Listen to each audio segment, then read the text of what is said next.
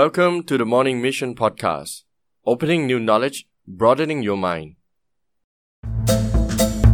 สวัสดีครับ ผมดรหริตและนี่คือ The Morning Mission Podcast เปิดความรู้ใหม่ ขยายแนวความคิดของคุณ หายังไงให้เจอพรสวรรค์ในตัวคุณ สวัสดีครับเพื่อนๆยินดีต้อนรับสู่ The Morning Mission Podcast พอดแคสต์ที่รวบรวมความรู้ต่างๆ เพื่อให้เพื่อนๆเนี่ยได้พัฒนาตัวเองในทุกๆวันนะครับ วันนี้เราจะมาพูดถึง topic ของพรสวรรค์ตามพจนานุกรมเนี่ยเขาบอกว่าพรสวรรค์ก็คือคุณสมบัติหรือความสามารถที่มีมาตั้งแต่เกิดนะครับ แต่ประเด็นที่เรารู้กันเนี่ยก็คือว่าไม่ใช่ทุกคนจะค้นพบพรสวรรค์ของตัวเอง คนบางคนนะครับใช้ชีวิตทั้งชีวิตเนี่ยทำในสิ่งที่ตัวเองไม่ได้อยากทำไม่ได้ชอบ แล้วก็ไม่เคยพบเจอเลยว่า ไอ้พรสวรรค์ของตัวเอง หรือสิ่งที่ตัวเองอยากทำเนี่ยคืออะไร ส่วนคนที่พบเจอพรสวรรค์ของตัวเอง แล้วก็รู้ว่าตัวเองอยากทำอะไรเนี่ย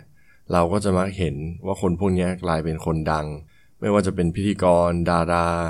นักร้อง นักกีฬานะครับ อย่างที่เราเห็นเห็นกันนะครับ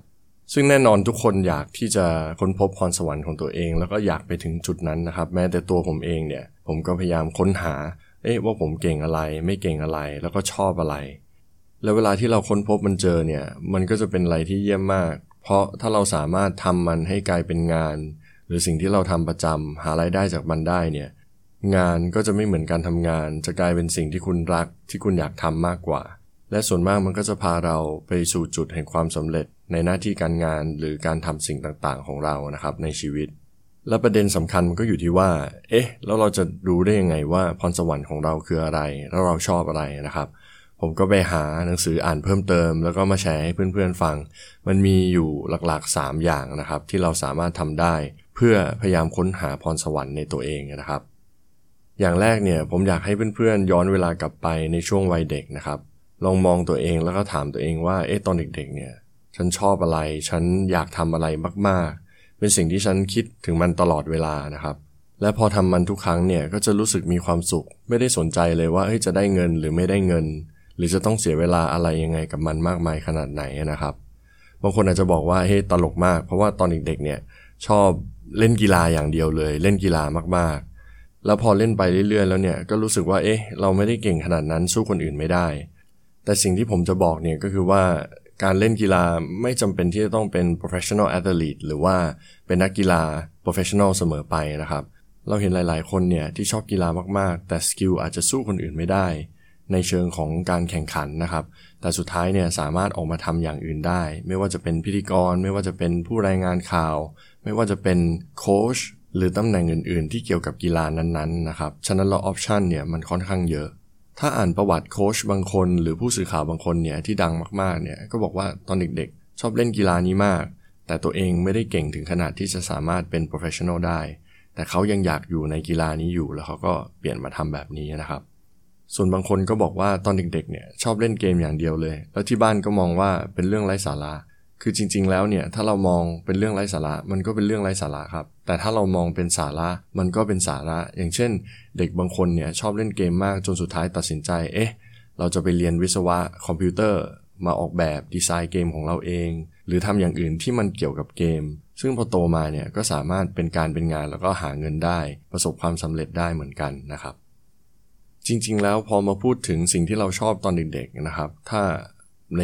ยุคของผมเนี่ย ผมก็จะเห็นเพื่อนๆชอบอ่านการ์ตูน โดยเฉพาะการ์ตูนญี่ปุ่น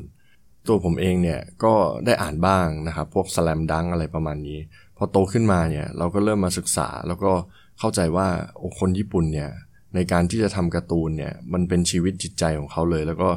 ต้องใช้ความพยายามอย่างมาก เป็นศาสตร์ที่พิเศษอย่างมากการ์ตูนบางเรื่องเนี่ยตั้งแต่ผมเด็กจนผมโตเนี่ยก็ยังไม่จบเลยสามารถเขียนได้ตลอด มีแฟนใหม่ตลอด มีการปรับปรุงพล็อต ปรับปรุงเรื่องราวตลอด ถ้าเรามองบางสิ่งเป็นเรื่องไร้สาระ มันก็ไร้สาระครับ แต่ถ้าเรามองว่ามันเป็นเรื่องที่มีสาระ มันก็มีสาระเช่นเดียวกันฉะนั้นแล้วข้อแรกเนี่ยการที่จะหาพรสวรรค์ของตัวเองเนี่ยเราก็อาจจะย้อนกลับไปถามตัวเอง มองตัวเองตอนเด็กๆ ว่าเราชอบอะไรบ้างนะครับ ส่วนข้อ2เนี่ยไม่ต้องย้อนเวลากลับไปไกลเลยครับ ผมอยากให้เพื่อนๆเนี่ยลองสังเกตตัวเอง มองตัวเองดูว่า เวลาที่ทำบางสิ่งบางอย่างแล้วเนี่ย จะไม่สนใจเลยว่าต้องเสียเวลากับมันมากแค่ไหน แล้วเวลาที่ทำมันเนี่ยก็จะ lost track of time หรือว่าลืมเวลาไปเลย เพราะว่าสิ่งที่จดจ่อทำอยู่เนี่ย เรามีโฟกัสมาก แล้วเราชอบมันมาก เรารักมันมาก เราก็เลยไม่ได้สนใจว่า เอ๊ะ เวลาจะผ่านไปนานขนาดไหน หรือเราไม่ได้กินข้าว เราจะมีความสุขกับมันนะครับ ผมยกตัวอย่างง่าย ๆนะครับ อย่างตัวผมเองเนี่ย เวลาที่ผมทำพอดแคสต์ตัดคลิปต่างๆ หรือเขียนหนังสือเนี่ย ผมจะหลุดไปอยู่อีกโลกหนึ่ง บางทีหันกลับมาเนี่ย เอ๊ะสามชั่วโมงผ่านไปละสี่ชั่วโมงผ่านไปละ ลืมกินข้าวเที่ยงก็มีนะครับ มันก็เป็นสิ่งที่เราต้องสังเกตตัวเองว่าสิ่งไหนเนี่ยเรามีความสุขที่จะทำมัน บ่อยครั้งนะครับ เรายอมแม้แต่ที่จะนอนดึกมาก หรือตื่นเช้ามากๆเนี่ยเพื่อให้ได้ทำมัน ผมมีรุ่นพี่แล้วก็เพื่อนที่ค่อนข้างสนิทนะครับ ชอบตีกอล์ฟมาก ต้องตื่นเช้า บางทีต้องบินไปที่นั่นที่นี่เพื่อให้ได้ไปตีกอล์ฟนะครับ แต่บางคนก็อาจจะบอกว่า เอ๊ะ มันเป็นงานอดิเรกนี่ มีแต่เรื่องเสียเงิน มีแต่ค่าใช้จ่าย มันจะกลายมาเป็นไอ้พรสวรรค์ที่เราอยากทำได้ยังไง ผมก็อยากยกตัวอย่างแล้วเพื่อนๆก็คงเห็นภาพนะครับ บางคนเนี่ยชอบเกี่ยวกับฟุตบอลมาก กลายมาเป็นนักภาค กลายมาเป็นนักข่าวฟุตบอล ได้ไปดูบอลฟรี มีคนจ่ายเงินให้ทำเงินได้เยอะแยะนะครับ ก็มีค่อนข้างเยอะอย่างที่เราเห็นเห็นกันนะครับ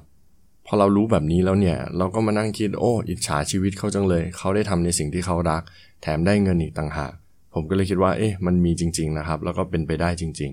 ๆ ส่วนข้อ3นะครับก็เป็นข้อที่น่าสนใจเลยทีเดียวนะครับ ก็คือการมองตัวเองถามตัวเองว่า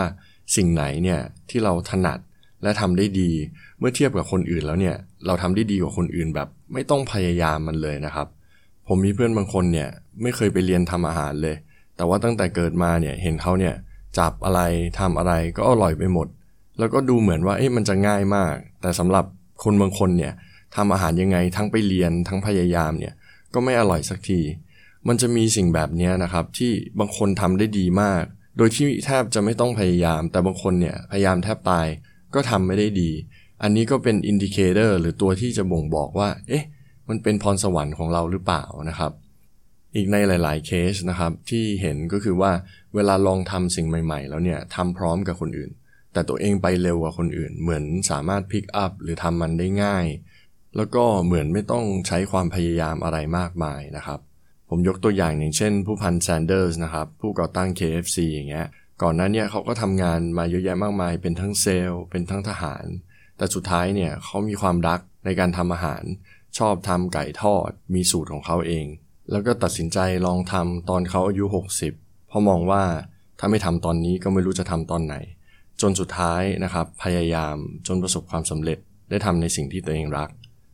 แต่เมื่อรู้แบบนี้แล้วนะครับ มันจะดีกว่าไหมถ้าเราไม่รอจนอายุมากๆแล้วค่อยมาทำแต่ตั้งใจที่จะทำมันเลยนะครับ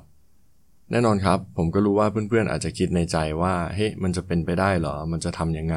แต่ในความเป็นจริงแล้วเนี่ยมันมีตัวอย่างเยอะแยะมากมายในสังคมของเรานะครับ ที่ทำให้เห็นว่ามันเป็นไปได้นะ แล้วก็สามารถมาเป็นอาชีพ มาเป็นการงานมาเป็นชีวิตที่ประสบความสำเร็จแล้วก็ยอดเยี่ยมได้นะครับวันนี้ผมก็เลยอยากจะ encourage เพื่อนๆ ผลักดันเพื่อนๆ ให้ออกไปหาพรสวรรค์ของตัวเองนะครับ ด้วย 3 วิธีที่ผมได้พูดมาใน episode นี้ 1. ก็คือมองกลับไปดูตัวเองว่าตอนเด็กๆ เนี่ยเราชอบทำอะไรอะไรที่เราทำแล้วมีความสุข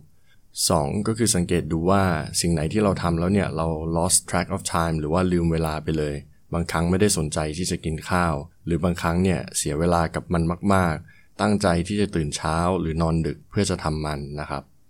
ส่วน 3 เนี่ยก็เป็นสกิลที่เรารู้สึกว่าให้มันง่ายเหลือเกินเมื่อเทียบกับคนอื่นแล้ว โดยเฉพาะตอนที่เราเรียนรู้มันใหม่เนี่ยคนอื่นใช้เวลานาน แต่เราใช้เวลาแป๊บเดียวนะครับ และนี่คือ 3 ข้อครับ ที่ผมหวังว่าเพื่อนๆจะนำไปใช้แล้วก็สามารถหาพรสวรรค์ของตัวเองได้สำหรับ episode นี้ผมฝากไว้แค่นี้ครับ ถ้าเพื่อนๆเห็นว่ามันเป็นประโยชน์เหมือนเดิมนะครับ ฝากกดไลค์กดแชร์แท็กเพื่อนของคุณในแพลตฟอร์มต่างๆ ส่วนถ้าใครไม่อยากพลาด episode หน้าก็ฝากกด subscribe และ follow ในแพลตฟอร์มต่างๆ ด้วยนะครับ